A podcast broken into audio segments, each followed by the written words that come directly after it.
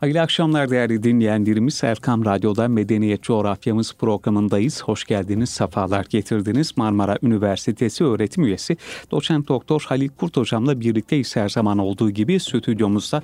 Hocam merhaba, hoş geldiniz, sefalar getirdiniz. Merhaba İbrahim Bey, hoş bulduk. Teşekkür ediyorum. Sağ olun, hayırlı günler. Evet hocam, e, gündemin ilk maddesi e, maalesef e, yaklaşık 4 aydır devam eden e, Gazze'deki soykırım 126. günde e, dünyanın gözleri önünde bu soykırım devam ediyor. E, ateşkes görüşmelerine dair bir ara bir umutlu gelişme olmuştu ama Netanyahu bu e, görüşmeleri daha doğrusu bir anlaşmayı reddettiğini açıkladı. ABD Dışişleri Bakanı Blinken'la görüştükten sonra.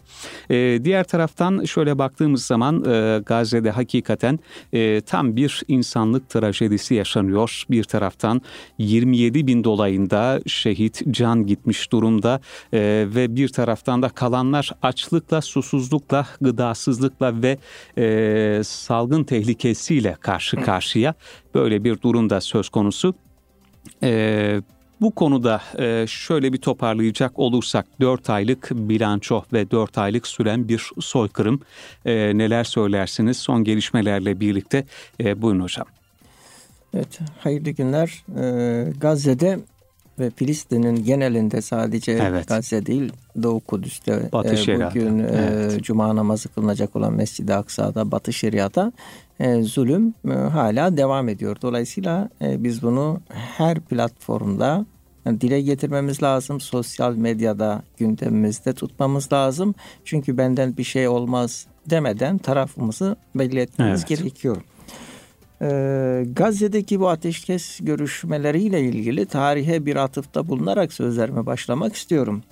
Ee, biz e, Cumhuriyet'in kuruluşundan e, itibaren hep böyle batılı kurumların e, verdikleri ödevleri yaptık. Evet. Hatta 1699 o Karlofça Anlaşması'ndan beri hep geri adım atarak şekillen bir Türkiye Cumhuriyeti Devleti ilk defa Kıbrıs'a 20 Nisan 1974'te bir çıkarma yaptığında e, üç günlük bir harekatta bizim askerimiz e, Kıbrıs'ın yani 9300 kilometre karenin 3000 küsurunu yani Kıbrıs'ın üçte birini üç günde evet. kontrol altına aldı. Fakat ben e, hatırlıyorum yani çocuktum o günlerde Amerika'dan NATO'ya Avrupa'dan bütün dünya ülkelerine kadar sürekli olarak Türkiye'ye ateşkes telkinleri telkinde yapılıyor. bulundular. Birleşmiş evet. Milletler olağanüstü toplandı. Türkiye'ye silah ambargoları uygulandı ki NATO üyesiyiz biz. Ve üçüncü günde bizi durdurdular. E şimdi Gazze'ye bakıyoruz. 125 günü doldurmuş. Evet. Bombardıman devam ediyor. Siviller hedef e, alınıyor. Ve önce dediler sadece. ki işte kuzey ve güney diye ikiye ayırıyoruz. Kuzeydekiler güneye geçsin. Güney güvenli bölge olacak. Güneyden yani önce e, en kuzey sonra Gazze sonra Han Yunus e şimdi Refah'a Refah. kadar geldiler ve 1 milyon civarında sivil yani e, dün bir e, programda izledim. Yani bizim bu pazardan aldığımız o poşetleri bile ucuca ekleyip üzerlerine bir korunak yapıp soğuktan e, korunmaya çalışıyorlar. Yağmur sularını içmeye çalışan ve bombardımandan ölenlerden daha fazla artık açlık, gıda yetersizliği ve salgın hastalıklara bağlı ölümlerin olduğu bir e, ortamdan bahsediyoruz e, Gazze ve evet. e, Refah bölgesinde ama hala e, dünyada bırakın ateşkese zorlamayı Amerika e, parlamentosunda e, İsrail'e yapılacak askeri yardımın meblağı oylanıyor. Yani böyle bir utanç verici e, dünyada yaşıyoruz maalesef. Bu nedenle de e, Batı dünyasının e, iki yüzlü çifte standart ve Siyonizmin uşağı olmasını anlıyoruz ama e, şimdi e, biz e, İslam İşbirliği Teşkilatı diye bir kurumumuz var. Evet. Bu ne iş yapar? Veya e, dünyadaki Müslüman e, halklar diyelim 2 e, milyara yakın bu insanların göndermiş olduğu devlet veya STK'lar vasıtası gönderilen yardımların e, refah sınır kapısından evet. veya o limanlardan ülkeye girişine engel konuluyor ve biz İslam ülkeleri olarak bir araya gelip en azından bir ortak deklarasyonla yani en azından öldürdüğünüzü öldürüyorsunuz, katlediyorsunuz. Geri kalanların e, aç Sağ ve susuz için. kalması evet. Engellemek adına gıdaların içeri girmesi konusunda sesini yükseltememe konusu bu da e, bütün e, siz ve ben de dahil olmak üzere evet, bütün Müslümanların e, Utancı. yani utancıdır ve tarihe geçecek bir kara lekedir. Evet. Belki e, o füzelere karşı, tanklara karşı, silahlara karşı biz e, Türkiye'de İstanbul'da yaşayan insan olarak sadece dualarımızla e, destek oluruz, sosyal medyadan destek oluruz ama bu yardımların içeriye sokulamaması ayrı bir fecaat. fecaat. Hatta ve hatta e, ben geçen ay Mısır'daydım. Yani oradaki insanlar o Gazze'yi konuştuğunuz zaman yüz hatları değişiyor. Üzülüyorlar. Yani hı hı. 100 milyon üzerinde Nüfus Mısır'daki var. Müslüman ahali elbette ki o insanlarla kalpleri atıyor. Ama işte o Sisi'nin o darbeyle iş başına gelen Sisi'nin ekibi ve yöneticileri oradan geçen e, tırlardan bile belli bir e, rüşvet, rüşvet almadan alıyor. tırların içeri geçirilmediği yani bunlar e, insanlık adına utanç, e, verici. utanç verici konular. Batı'da e, Batı başkentlerinde İsveç'te İngiltere'de, Fransa'da evet. sokaklarda insanlar Filistin'i protesto ederken biz refah kapısında rüşvet ödeyerek e, yardım tırlarını sokmamız ise bu da bize ayıp olarak yeter diye düşünüyorum. Hamas e, muhtemel bir ateşkes anlaşmasında e, Mısır, Katar, Türkiye, Rusya ve Birleşmiş Milletler'in e, garantör olmasını talep ettiklerini açıklamış hocam. E, bu konuda neler söylersiniz? Burada e, Katar ve Mısır'ın garantör olması konusunda belki İsrail fazla ayak sürmez ama Rusya ve Türkiye'nin garantörlüğü konusunda hmm. E, e, Rusya'nın garantör olmasını Amerika ve Batı dünyası istemez. E, Türkiye'nin garantörlüğünde e, Siyonist ve e, İsrail ve dünya evet. Siyonistler hiçbir istemez ve böyle olursa e, istedikleri gibi kafalarına göre bir e, katliam yapamayacaklarını bilirler. Bu nedenle sanırım o ateşkes müzakerelerinde 45'er günlük esir değişimi olacaktı. E, son dakikada bu ateşkesin akamete uğramasının yegane sebebinin bu garantörlük meselesi olduğunu söyleyebilirim. E, çünkü hmm. Türkiye e, nasıl ki biz Kıbrıs'ta Yunanistan, İngiltere ile birlikte Türkiye'de garantör ülke olduğu için asker çıkarabildik Kıbrıs'a. Eğer biz Gazze'de bir garantör ülke e, sıfatını veyahut da misyonunu alabilirsek Doğu Akdeniz'deki o petrol doğal gaz yataklarındaki münhasır ekonomik bölge konusunda Gazze'nin ve Filistinli Müslümanların hakkını e, hem Birleşmiş Milletler ortamında hem de e, askeri olarak savunabilecek Türkiye'nin gücü var. E, ve İsrail bunu e, kendisinin bence kırmızı çizgisi olarak gördü ve ateşkesin akamete uğramasının en büyük sebeplerinden biridir diye benim bu kişisel görüşüm hı hı. Ee, İsrail ile Suudi Arabistan arasında bir normalleşme süreci vardı. Ee, tamama ermemişti ama e, Suudi Arabistan'dan konuyla ilgili bir açıklama geldi. Eğer İsrail'e normalleşme isteniyorsa e, 1967 sınırlarında başkenti Doğu Kudüs olan Filistin devletinin tanınmasının hızlandırılması gerektiğini söyledi ve bu şartla e, İsrail'le normalleşebileceğini ifade etti. E, bu ne anlama gelir? E, şayet bu şartlar karşılanırsa e, Suudi Arabistan'la İsrail'in normalleşmesi e, Filistin için e, olumlu bir şey mi olur yoksa e, farklı bir noktaya mı evrilir? Şimdi e, aşağı yukarı ben 30-40 yıldır yani e, biraz da mesleğim gereği bu Filistin-İsrail meselelerini ta 90'lı yıllardaki Oslo görüşmelerini, Yasser Arafat'ı, o intifada hareketlerini evet. e, şöyle bir şerit halinde e, gözden geçirdiğimizde şunu görüyoruz. İsrail aslında e, dünya kamuoyuna işte iki devletli çözüm müzakereleri yapıyormuş gibi gösteriyor. Hı hı. Fakat her gün adım adım Filistin topraklarındaki alanı ve alan hakimiyetini genişletiyor. Mesela Batı Şeria'da e, pek e, Yahudi nüfus yok idi. Yani oradaki e, Cenin, e, Tulkarim, Ramallah e, olsun, El Halil olsun o şehirlerin tamamı Filistinlerden oluşan bir bölgedir Batı Şeria'nın tamamı. Fakat öyle bir e, politika izlediler ki 1967 savaşından sonra sürekli olarak Yahudi yerleşimcileri getirdiler. Bugün 500 binin üzerinde e, Yahudi yerleşimci ve fanatik e, yani normal bir e, üniformalı askerden çok daha gaddar, silahlı oradaki e, yerleşimcilerin hı hı. evlerini, bağlarını, bahçelerini, tarlalarını işgal ediyor. Karşı çıkanı öldürüyor. İsrail askerleri de gelip bunlara teşhin oluyorlar. Şimdi siz şimdi diyelim ki e, iki devletli bir çözüme İsrail de evet dedi. Varsa yani evet. böyle bir şey demez de. E, peki e, oradaki 500 bin böyle villalar yapmışlar, kaşhaneler yapmışlar. Siz o insanların ki e, en fanatik Siyonistlerin o bölgeleri terk edip Tel Aviv'e, Kuzey İsrail'e gelebileceğini düşünebiliyor musunuz? Veya öyle bir şey olduğunda o İsrail toplumu içerisinde neler olur? Yani İsrail hiç geri adım atmamış.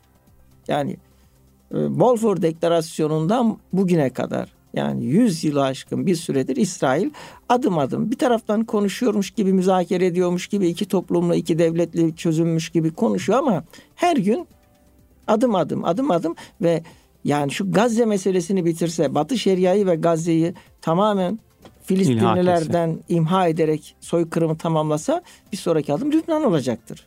Sonraki adım Suriye olacaktır. Yani durmayacaklardır.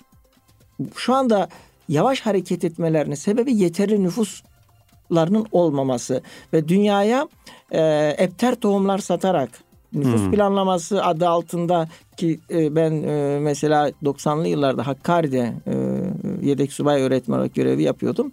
E, Koç Holding ve Avrupa'daki bir takım o Siyonist e, şeylerin desteğiyle e, ana sağlık ocaklarında aile planlaması eğitimi yani doktor hastanenin olmadığı köy ve mezralara varıncaya kadar aile planlaması adı altında çocuk yapmama teşvik edildi. Sadece Türkiye'de değil hı hı. bütün İslam ülkelerinde bu yapıldı. Ama gidin e, Londra'da, New York'ta yani batılı başkentlerde yahut da İsrail'de 10 çocuklu bir aile görürseniz bahse girin %90 Yahudi ailedir. Evet. Yani dünyaya az çocuk yapmayı, nüfus planlamasını epterleşmeyi hatta bu LGBT e, belasını dünyanın başına saran misyonist akıl olduğunu unutmayalım. Çünkü bütün küresel anlamda bütün e, e, Yahudilerin nüfusunun 8 milyarlık dünyada 15 milyonluk bir nüfusa sahip olduklarını, bütün dünyadaki oranlarının binde iki olduğunu düşünürseniz işte bu nüfusla bu Orta Doğu coğrafyasına hakim olamadık, olamayacaklarını bildikleri için zamana ihtiyaçları var. Sürekli olarak da zaten e, dünyadan e, nüfus transferi evet. yapmaya çalışıyorlar. E, o gücü kendilerinde gördüğü anda da işgal etmekten veyahut da insanları o bölgeden imha etmekten kaçınmayacaklardır. Hatta e, yeri gelmişken söyleyeyim. E, geçen haftalarda bir gündemden gözden kaçtı.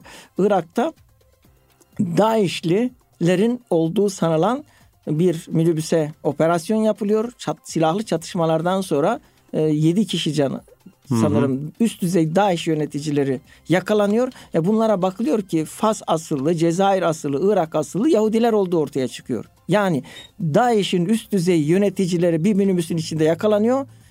Fas, Tunus, e, Pars, e, Cezayir ve Irak asıllı Yahudiler çıkıyor. Evet. Şimdi buradan hareketle baktığımızda peki DAEŞ'in misyonu neydi? Ee, Musul'da, Halep'te insan kesme manzaraları gösterir. Bir taraftan İslam'ı e, terörle eşdeğer yaparak İslam'ın o gönüllerde Batı dünyasında yayılmasını engellemek, diğer taraftan da bu bölgeleri insansızlaştırarak İsrail'e gelecek aslında evet. alan açmaktır ve ikisini de başardılar maalesef. Maalesef. Hocam Suudi e, Arabistan sorusuna ha, gelince de. Suudi Arabistan'ın e, bu şartları hem iç kamuoyunu hem de kendi e, vicdanlarını tatmin etme operasyonudur. Hmm. Çünkü e, teslim olmuşlar. E, hani bilmişler bir alamete e, gidiyorlar kıyamete. kıyamete hesabı. İşte hem halkına karşı hem de kendi vicdanlarına karşı işte biz aslında İsrail'e işte iki devletli bir çözüm konusunda baskı yapıyoruz. İşte bu sayede e, biz bu işi bu, bu topun içerisine girdik diyorlar ama hmm. sonuçta e, bu şuna benziyor.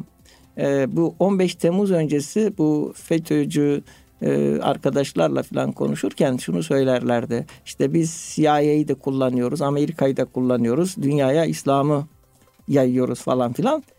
Şimdi kimi kimi kullandığı, kimin kimin kucağında olduğu belli oluyor. Belli oluyor. Yani e, şimdi Amerika ve Siyonist e, akıl Suudi Arabistan'a kendi iradesiyle iş yaptırır mı? Zaten diyor ki bizim sayemizde o koltukta oturuyorsunuz diye meydan okuyor Netanyahu. Evet. Arap liderlere. Şimdi siz hangi iradeyle onlara neyi kabul ettireceksiniz? Bunu da ayrıca değerlendirmek Hı-hı. lazım. Gazze hadisesinden sonra Kızıldeniz'de de e, tansiyon yükselmişti. Yemen'deki İran destekli Husilerden bir açıklama var. İsrail gemilerinin Kızıldeniz'deki hareketinin tamamıyla durduğunu ilan ederek bu gerçek bir başarı ve zaferdir demişler. E, böyle midir? Şimdi e, Kızıldeniz'deki e, gemi trafiğini ben hep İstanbul, Çanakkale, hı hı. Marmara Denizi'ndeki trafiğe benzetirim. E şimdi siz Babül Mendeb Boğazı'nı kapatırsanız e, uzak Asya'dan e, gelen Babül Mendeb Boğazı'na giren gemiler Kızıldeniz'i geçtikten sonra Süveyş'ten Akdeniz'e evet. oradan batı pazarlarına ulaşacak idi. Babül Mendeb Boğazı kapalınca e, Süveyş kanalında işlevi biter. Dolayısıyla Süveyş'ten en büyük gelir kazanan ülke Mısır'dır. Mısır. Mısır'ın en büyük ekonomik e, getirisi. Evet. Yani burada e, batı pazarlarında emtia fiyatları bir miktar yükselir belki ama hı hı. burada en büyük darbeyi yiyen Mısır olur. Yani siz Babül Mendeb Boğazı'nı kapatıyorsunuz. Mısır'ın ekonomisini baltalamış oluyorsunuz. Evet. E, bu bir. İkincisi de e, elbette ki sessiz kalınmamalı bir takım e, tavır konulmalı.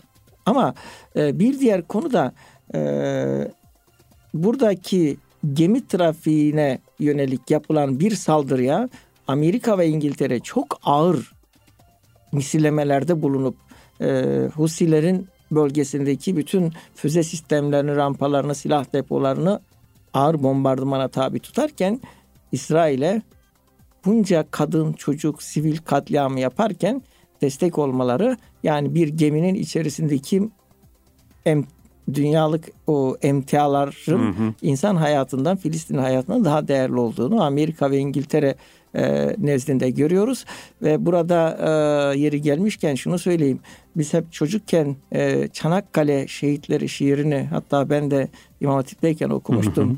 Kimi Hindu, kimi yamyam, kimi bilmem ne bela derken. Evet. Biz o yamyamı hep Afrikalılar olarak düşünürdük. Kimi Hindu, kimi yamyam. Aslında Avrupalılar. Yamyamların Avrupalılar olduğunu yani bakın gemilerin içindeki malları kadar o Filistinlerin hayatının değerinin olmadığını hı hı. ve gerçek yani bize hep böyle o İngiliz eğitim sistemini dayattılar e, yüzyıldan beri Tabii. ve hep biz bat, en güzel şeylerin batıda olduğunu, çağdaşlığın, medeniyetinin batıda olduğu öğretildi insanlara bir nesle. Fakat en büyük yamyamlık bunlarda olduğunu da işte şu anda Gazze'deki vahşetten Hı-hı. görüyoruz maalesef. Peki hocam devam edelim. Ee, Dışişleri Bakanı Hakan Fidan bölge turundaydı. En dikkat çeken e, nokta ise e, Libya'ydı hocam. Libya'yı ziyaret etti ve orada önemli mesajlar verdi. Hem e, Bingazi hem de Trablusgarp e, hükümetleriyle, e, bölgeleriyle ilişkilerin iyileştiğini, düzeldiğini söyledi e, Dışişleri Bakanı ve e, bu noktada da çalışmaların sürdüğünü ifade etti. Libya Bingazi Başkonsolosluğumuzu da yakın zamanda açacağız dedi ve seçimlerin yapılabilmesi için Libya'yı desteklediklerini ve yüreklendirdiklerini ifade etti. Bakan Fidan'ın Libya ziyaretinin önemi noktasında neler söylersiniz ve Libya Bingazi Başkonsolosluğu'nun açılması neden önemli olur? Evet, e, şimdi e, bugünkü aktüel olaylara cevap vermeden e, kısa bir tarihçeden de Buyurun. bahsedeyim. Şimdi Kuzey Afrika bölgesinde e, Cezayir, Tunus ve Libya'nın olduğu bölgeler Osmanlı döneminde Garp ocakları olarak geçiyor idi. Ve dolayısıyla 300 yılı aşkın bir süre e, bizim kontrolümüzde hı hı. kalmış idi. E, 1911'de Trablus-Garp bölgesinden biz donanmamız olmadığı için oraya lojistik gönderemediğimiz için çekilmek zorunda kaldık. Ömer Muhtar 30 yıl boyunca İtalyanlara karşı mücadele, e, mücadele etti. etti. Bakın bize karşı bağımsızlık mücadelesi vermedi Ömer Muhtar. Evet. İtalyan işgalciler. Çünkü orada bizim evet. e, Afrika'daki en son toprak parçamızıydı.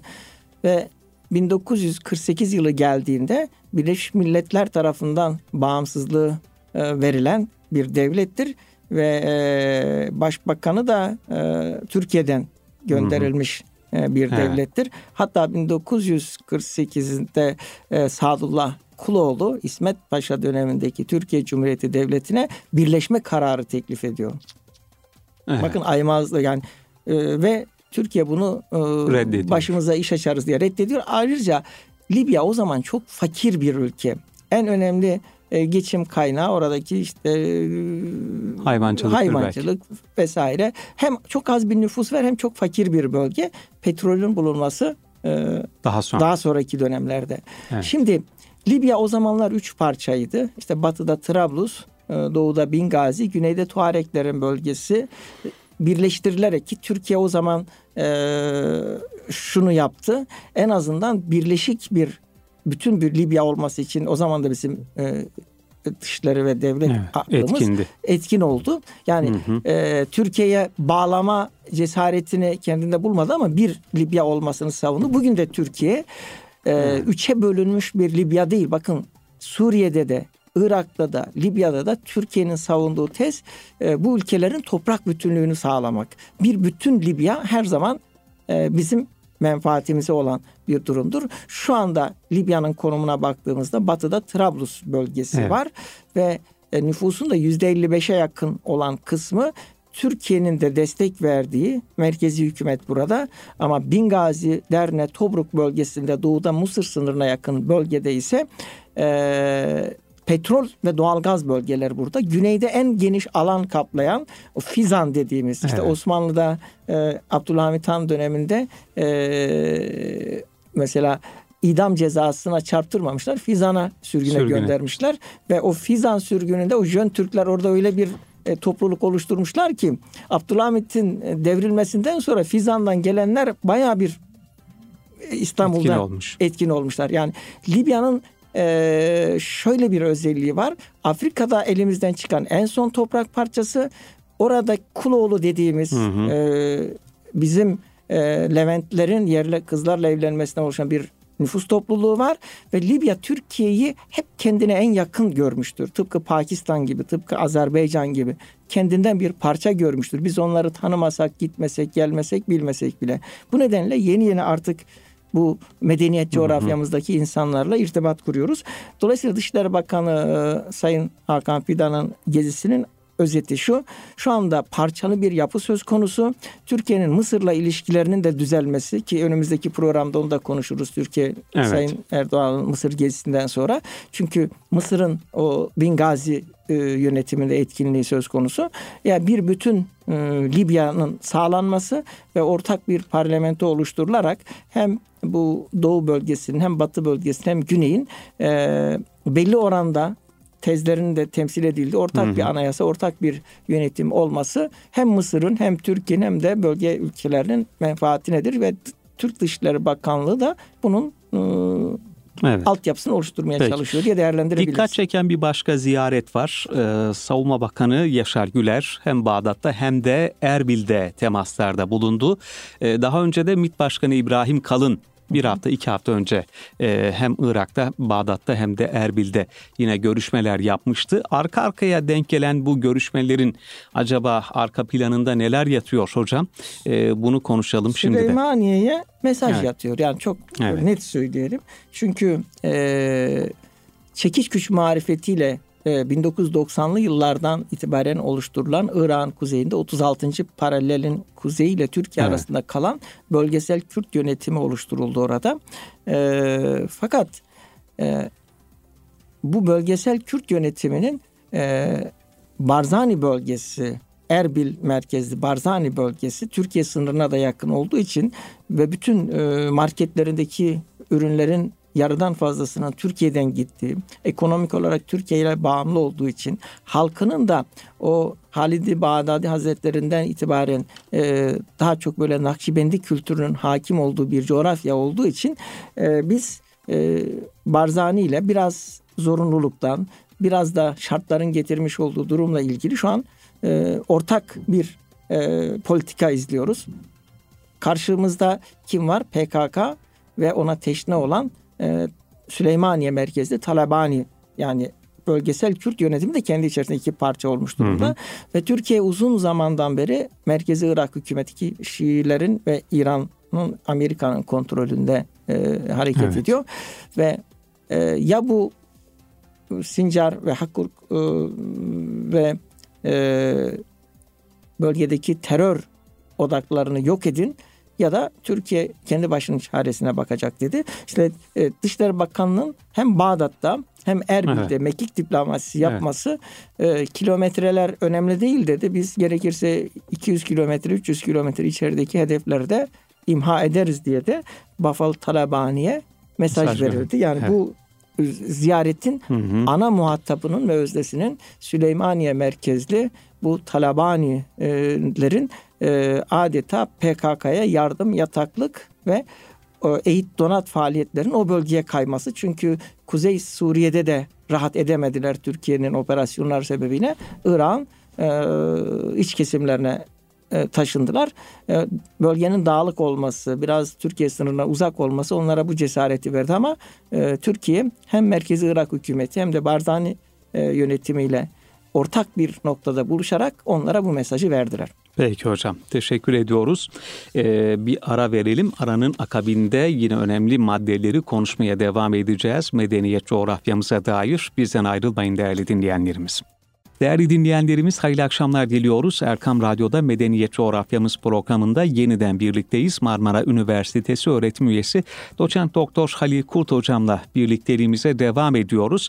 Hocam e, bu hafta iki önemli seçime şahitlik ettik. Azerbaycan'da ve Pakistan'da e, seçimler gerçekleştirildi. Önce Azerbaycan'ı konuşalım müsaadenizle. Karabağ'ın tekrar vatan toprağına katılmasından sonra e, Azerbaycan Cumhurbaşkanı İlham Aliyev erken seçim kararı almıştı ve bu seçim gerçekleşti. E, Aliyev de oyunu sembolik olarak bir mesaj anlamında Hankendi'de kullandı. E, bunun da böyle olduğunu ifade etti kendisi bir mesaj olduğunu ve %92 e, gibi bir e, oy oranıyla tekrar Cumhurbaşkanı seçildi İlham Aliyev e, ve Karabağ'da da tulum çıkardı e, deyim yerindeyse. E, Aliyev'in yeniden e, seçimi kazanması, Karabağ'ın tekrar vatan toprağına katılması ve oradan da büyük destek çıkması e, ne anlama geliyor? Bundan sonrası için Ermenistan'la bir barış görüşmesi hızlanır mı e, ve bölgeye yönelik ne gibi bir mesaj verdi bu seçim sonucu? Evet, önce seçimin e, şeklinden e, bahsedelim. E, sadece Azerbaycan değil, Kazakistan, evet. Özbekistan, Türkmenistan evet. gibi o Türkiye Cumhuriyetlerde 1991'de Sovyetler Birliği'nden bağımsız olmasından bugüne kadar yapılan seçimlerde hep başkanların %90'ın üzerinde oy aldığını görüyoruz. Evet. Özbekistan'da e, bir ara e, böyle bir muhalif hareket vardı. E, adam canını zor kurtardı. Yurt dışına kaçarak evet. e, e, sağ, e, kurtulabildi. Yani bu seçimlerin sonuçları bellidir. Yani bunu biz e, 1950'ye kadar e, Atatürk ve İnönü dönemindeki seçimlere benzetebiliriz. Orada da tek parti vardı, tek şey vardı. Evet. Yani 1950'den sonra nasıl ki Türkiye çok partili hayata ve e, halkın serbest seçimine gelmiştir. Yani şu anda e, e, sadece Azerbaycan'da değil yani e, Sovyetlerden bağımsızlığını kabul eden Türk Cumhuriyetlerindeki seçimleri 1950 öncesi e, bizim seçimlere benzetebiliriz. Ancak e, şu var ki bizim Azerbaycan'la da Özbekistan'la da e, son dönemlerde çok sıkı e, ekonomik, siyasi bağlarımız var. O da ayrı bir konu. Çünkü biz bunları ülkenin kendi iç meselesi olarak görüyoruz. Çünkü bazen ülkelerin e, işlerine fazla karıştığınız zaman e, ikili ilişkileriniz de bozulabiliyor. Ancak Türkiye e, Azerbaycan'la Pakistan gibi ülkelerle e, istemediği bir e, yönetim şekli de olsa halkların kardeşliği kapsamında bir e, gönül bağımızın olmasından dolayı e, belki konjektürel olarak bazen zaman zaman bir takım şeyler olur ama bu bağ hiç kardeşlik bağımız sürüyor. Azerbaycan'da e, hele hele bu Karabağ e, meselesinde evet. Türkiye'nin desteğinden dolayı e, çok önemli kadim bir dostluğumuz söz konusu ve e, bugün Hankendi'de olsun, e, Şuşa'da olsun yani evet. Dağlık Karabağ bölgesinde e, bir zafer kazanılmış ve Karabağ sorunu çözülmüşse e, bunun da Türkiye'nin de payının olduğunu söylememiz gerekiyor. Ama bununla ilgili müsaade ederseniz bir de olayın dış boyutu var. Ateşkes sağlandı fakat kalıcı bir barış anlaşması imzalanmadı henüz. Hı hı. Bu barış anlaşmasını da mesela Paşinyan e, samimi olarak istiyor. takım e, imza atmak istiyor. Başta Fransa olmak üzere Ermeni diasporası bunu engelliyor. İkinci bir faktör Ermeni anayasası buna hmm. engeldir. Ermeni anayasası hala Karabağ ve Ararat Dağı dedikleri Ağrı Dağı'nı Türkiye'nin bir kısım topraklarını Ermeni toprağı olarak görüyor. Yani e, Evet. Anayasası bu şekilde maalesef. Dolayısıyla yeni bir anayasa çalışması e, gündeme geliyor. Eğer siz Ermenistan'la köklü bir e, barıştan e, ve kalıcı bir barıştan bahsediyorsak öncelikle Ermenistan Anayasası'nın bir değişmesi değişmesi lazım. gerektiğini vurgulamamız gerekiyor ve e, aslında aklı selimin yolu birdir. Paşinyan bunu görmeye başladı. Artık kuşak yol projesi vardır. E, Çin'den e, ta Londra'ya kadar giden bu proje kapsamında eğer Ermeni halkı da e, şimdi 3 milyon Ermeni nüfusu var ve e, 1 milyona yakın da Rusya başta olmak üzere dünyada çalışan ve gönderdiği paralarla e, nafakasını sağlamaya çalışan bir Ermeni halkı var. Yani ülkede sanayi, e, ekonomi tamamen çökmüş durumda. Enerji e, her an e, patlamaya hazır bir nükleer bomba bomba evet. gibi olan Metsamor nükleer santralinden sağlanıyor. Çok eski hantal bir şey. Yani Ermenistan diken üstünde bir devlet. Yani e, kalkınması, e, gelişmesi için aslında Azerbaycan ve Türkiye ile ilişkileri içine girmesi e, kendilerinde menfaati nedir? Bunu e, düşünen Ermeniler evet. görebiliyorlar ama diaspora buna müsaade etmiyor. Onun için de Türkiye'nin e, Fransa ile olan hesabı biliyorsunuz Afrika'da birçok yerde Türkiye Fransa'nın ayağına basıyor. E, stratejik olarak e, bir takım e, orada e, menfaat çatışması söz konusu. İşte evet. e, Fransa Türkiye ile olan hesabını Kafkaslar'da e, Ermeni diasporası vasıtasıyla barışın önüne engel olarak görmeye çalışıyor ve Türkiye'de buna gereken mesajı verdi. Peki hocam. Bir başka seçim durağı Pakistan'dı. ee, Pakistan'da da e, seçim konusu hakikaten biraz e, sıkıntılı geçiyor. E, İmran Han daha önce e, görevden bir şekilde alınmıştı ve hapis cezasına da çarptırılmıştı. E, dünkü seçimlerin ardından e, İmran Han'ın partisi Pakistan Adalet Hareketi'nin bağımsız milletvekilleri seçimleri açık ara önde götürüyor ama bir taraftan da seçim sonuçları geciktiriliyor. Böyle bir sıkıntı var. Aynı zamanda seçme kan da bulaştı. E, dünkü e, seçim e, gündeminde 51 terör saldırısı gerçekleştirilmiş ve onu güvenlik görevlisi ikisi sivil 12 kişi 12 kişi vefat etmiş 39 güvenlik görevlisi de bu saldırılarda yaralanmış. Ee, Pakistan'da yaşananları bize biraz özetleyebilir misiniz evet. hocam? Şimdi Pakistan e, son 100 yılda e, yaşadıklarıyla Türkiye'deki e, siyasi e, serencam birbirine benziyor. E, benziyor. E, şöyle ki e, Pakistan da Amerika'nın e, ve Türkiye nasıl ki NATO'ya girdi, Amerikan politikaları e, çerçevesinde şey yapıyordu. Türkiye'de işte 1960'da 1980'de darbeler oldu. Daha sonra işte yargı darbesi, e, işte FETÖ'nün e, darbe girişimi 15 Temmuz vesaire. Bakıyorsunuz bir iki yıl arayla benzer olayların hep Pakistan'da olduğunu yani bizde e, diyelim ki Adnan Menderes'in idam edilmesi var. Orada Zülfikar Ali Butlu'nun hmm. idamı söz konusu. Yani e, siyasi olaylar hep birbirine benziyor. O Kenan Evren'in darbesiyle e, Pervez Müşerref yo, vardı? Ondan daha önce, önce hmm. e, darbe e, gerçekleştirmişti. Evet. 1980'li yılların başında Ziyaül Hakk'ın darbesi birbirine evet. benziyor. Fakat Ziyaül Hak darbeden sonra e, şeriat ilan etti. Bizdeki Hı. de e, farklı bir e, makasa girdiler. Yani e, şu anda gelinen noktada e, Çin'le Amerika'nın o küresel düellosu içerisinde Pakistan'a önceden Amerika'nın e, o bölgedeki doğal müttefiki olan Pakistan'a sadece Çin'le ittifak etme seçeneği kaldı. Çünkü Hindistan e, Amerika ile o çok yakın ilişkileri olmasından dolayı çünkü İsrail ve Hindistan şu anda adeta e, çok büyük stratejik müttefik. Hatta Hindistan'ın e, oradaki Müslümanlara yapmış olduğu e, zulüm ve işkenceleri İsrail'den ilham alarak yaptığını hatta bazı hmm. Hindu milliyetçilerin Gazze'de paralı asker olarak savaştığında söyleyebiliriz. Sebebi de e, nasıl ki Gazze'de doğal nüfus artışı fazladır. Hindistan'da da 1948 bağımsızlığından bu yana bakın Hindistan içerisinde bağımsızlıkta nüfus 9,5 iken şimdi Müslüman nüfus %15'e geldi ve dolayısıyla çok büyük bir Müslümanlara karşı Keşmir başta olmak üzere katliamlar söz konusu. Ve Amerika, İsrail de tam destek veriyor. İşte Pakistan'a kala kala Çin'le ittifak yapmak kaldı. İşte e, İmran Han bunu Karachi yakınlarında evet. büyük bir liman tahsis edildi hı hı. Çinlere. Bunun faturası olarak da e, darbe girişimi oldu. Nasıl ki e, Tayyip Erdoğan'ın 2002'de e, iş başına geldikten itibaren 2009 yılına kadar One Minute'e kadar e, Orta Doğu'nun İslam dünyasının lideri olarak bütün Batı kamuoyunda lanse edilen kişinin daha sonra birdenbire diktatör olması evet. gibi işte benzer hadiseleri de Pakistan'da yaşadık. Şimdi isterseniz e, Pakistan'la ilgili birkaç şey de söyleyelim. Buyur.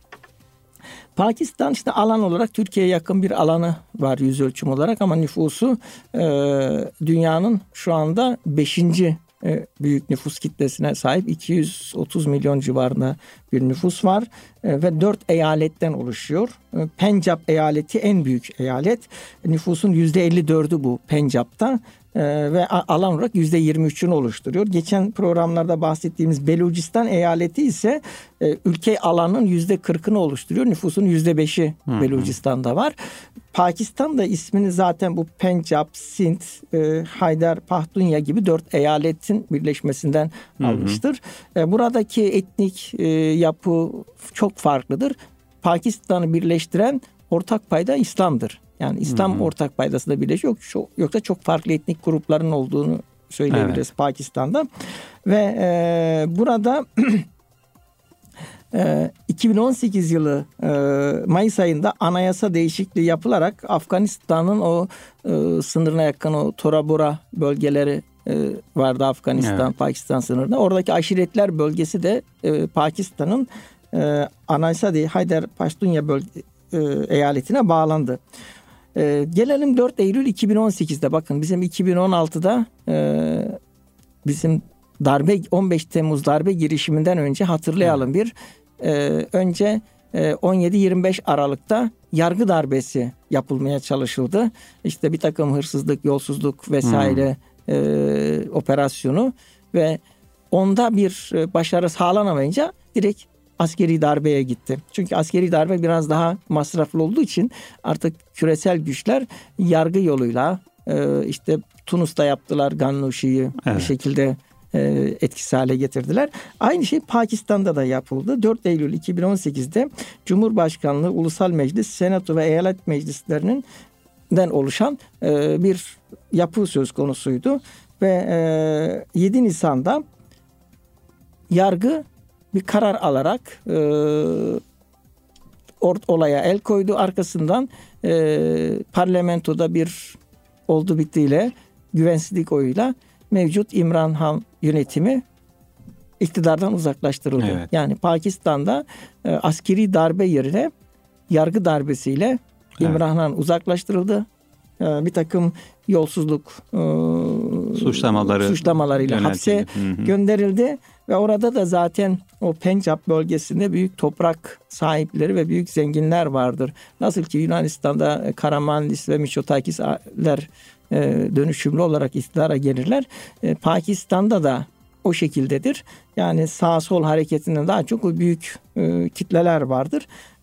işte Navaz Şerif'le şu andaki e, mevcut bağımsız İmran Han destekleyen bağımsız adaylar arasında seçim gidiyor ve son ıı, gelen sonuçlara göre de İmran Han'ın önde gittiği söyleniyor. Daha henüz kesin değil. Çünkü e, kan bulaştı, bir takım e, silahlı eylemler oldu, insanlar öldü. Evet. İnternet bağlantısı Kesinlikle. Cuma günü evet. sabah itibariyle kesildi. Şu an itibariyle biz programa girmeden önce de sağlıklı bir haber alamıyoruz. Ancak e, inşallah temenni edelim ki bu seçim sonrasında ülkede huzur ve sükun hmm. bulsun. Ama e, yine küresel olarak şunu söyleyebiliriz. Çin ülkede e, istikrarın olmasını hedefler. Çünkü bir ticari güzergahı vardır. Oradan e, Umman e, körfezine ve Orta Doğu Afrika coğrafyasına inmesi için Karaçi yakınlarındaki Çin'e e, tahsis evet. edilen liman Çin için çok önemli. Amerika ise tam tersine e, Pakistan içerisini karıştırmak için elinden gelen ardına koymayacaktır. Yani orada bir takım e, suikastler, bombalamalar ve benzeri e, toplumsal hareketlere yol açabilecek terör eylemler olursa bunun e, parmak izinin e, Amerika'dan, e, Mossad'da, İsrail'de ve Batı dünyasını aramakta fayda var evet. diye düşünüyorum. Amerika demişken İran'da gerilim devam ediyor hocam. Ee, Pentagon Kule 22 askeri üssüne saldırıya yaptıkları misillemelerde şu ana kadarki belirlemelere göre 40'tan fazla İran yanlısı grup üyesinin öldüğünü ve yaralandığını belirtmiş. Ee, bu konuda e, son durum nedir? Neler söylersiniz?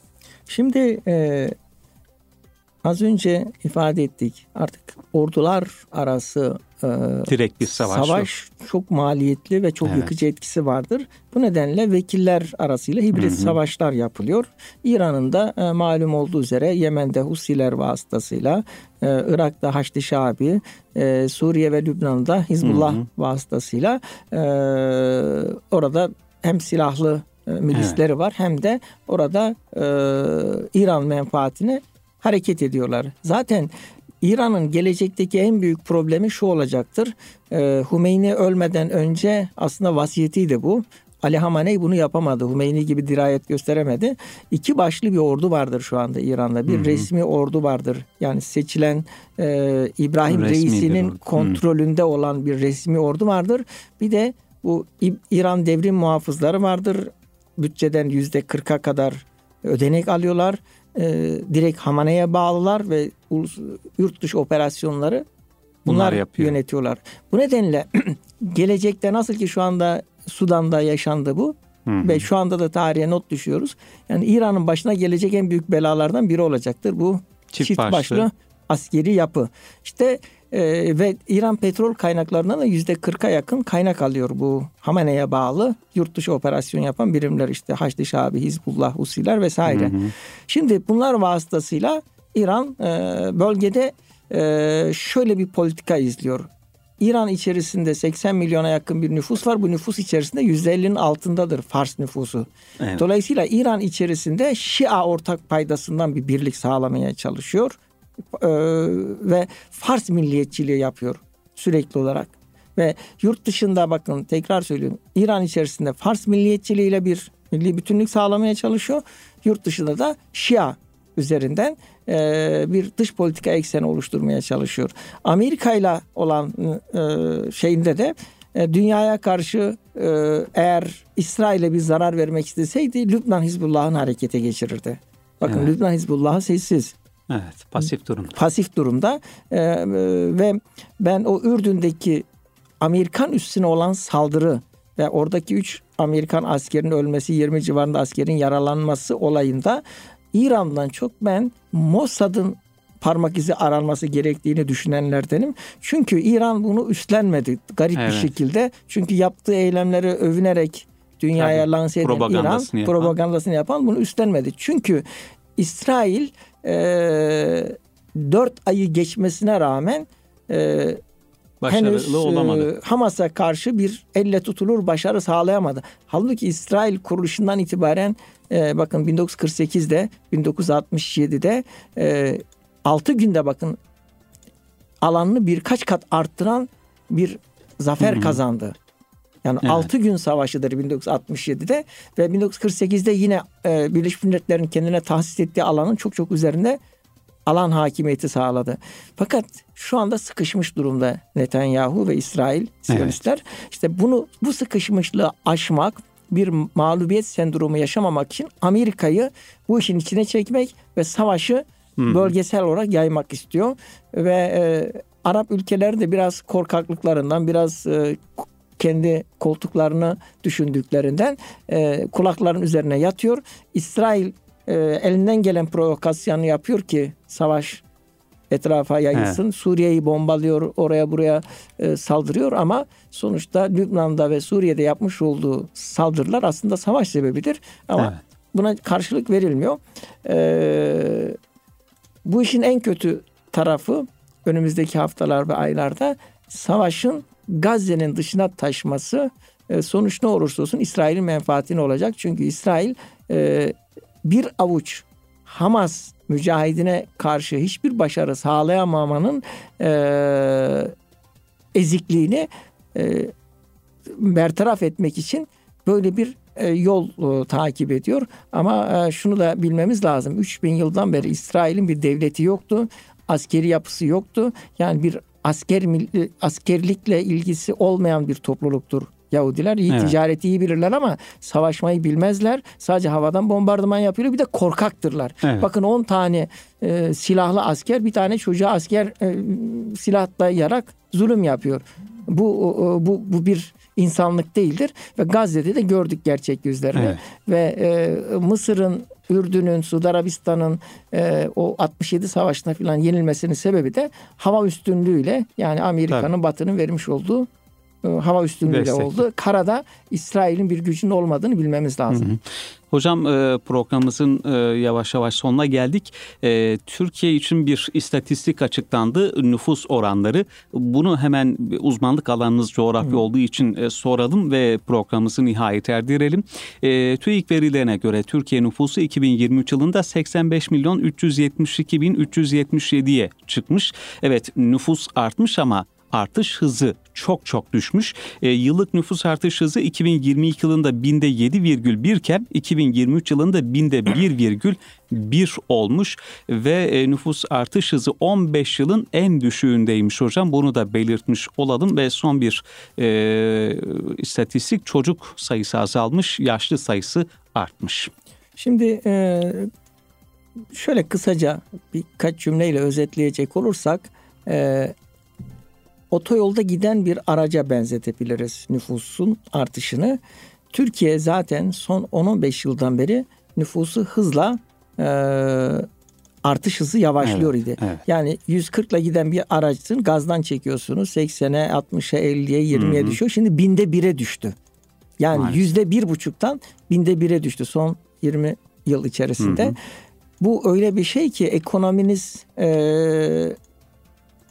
dibe vurur eksiye düşer ama 3 yıl içerisinde bunu 5 yıl içerisinde değiştirebilirsiniz. Nüfus öyle değildir. Yani demografik yapı bir değiştiği zaman bunun geriye dönüşü pek mümkün olmaz. Çünkü kadınların doğurganlık yaşı e, biliyorsunuz işte 14-15 yaştan 45-46 evet. yaşına kadar 33 yıllık bir dönemdir. E şimdi e, bakıyorsunuz bizim medyan yaş dediğimiz ortanca yaş e, 20'li yaşlardan şimdi 34'e geldi. Yavaş evet. yavaş Avrupa yakın bir profil elde ediyoruz. Avrupa'nın en büyük sorunu şu anda hep terleşmiş olmasıdır. Hı hı. Ve Türkiye Samsun Adana hattının batısında e, hızla nüfus kaybediyor. Nüfusumuz 92 bin artmış. Bu 92 bin artışın yaklaşık 40 bini Urfa'dan 24 bin kadar da Konya'dan. Hmm. Yani il bazında İstanbul evet. nüfusu da e, 250 bin civarında Göç bir azalma vermiş. söz evet. konusu. Buna bakıyoruz Karadeniz illerinde nispi bir nüfus artışı var. Yani İstanbul'dan Karadeniz'e, Anadolu'ya bir takım Göç. göçler olmuş. Bunun sebebi de kiraların artması sebebiyle. Yani ben birçok tanıdığım Belki vardır. Belki deprem. E... Yok yok şöyle birçok tanıdığım hmm. vardır. Deprem hadisesi de buna e, şey oldu. Adam tutuyor evine 15 bin liraya kiraya veriyor. Bir de emekli maaşı var. Gidiyor işte Karadeniz'de memleketinde daha rahat bir hayat evet. sürüyor ama İstanbul'da kalsa hayat onun için daha zor olacaktır. Bu da yani e, o göç o kadar tehlikeli bir şey değildir. İstanbul'un nüfusun azalması değil problem. Problem Hı-hı. Türkiye'nin nüfusunun, nüfusunun artık özellikle Trakya, Ege, Batı ve sahil hmm. bölgelerde hızla az. Üstelik bu nüfusun negatife gittiği yerler bu CHP'nin tulum çıkardığı yerler olarak da söyleyebiliriz. Evet. Yani çünkü insanlar artık orada çocuk yapmak yerine kedi köpek besliyor. Bu da epterleşmenin en önemli başlangıç noktası. Peki hocam çok teşekkür ediyoruz. Ağzınıza sağlık. Değerli dinleyenlerimiz Erkam Radyo'da Medeniyet Coğrafyamız programında bu haftaya dair önemli konuları hocamla konuştuk, değerlendirdik. Ee, bizi dinlediğiniz için çok teşekkür ediyoruz. Haftaya yeniden buluşmak ümidiyle hayırlı akşamlar diliyoruz. Hoşçakalın.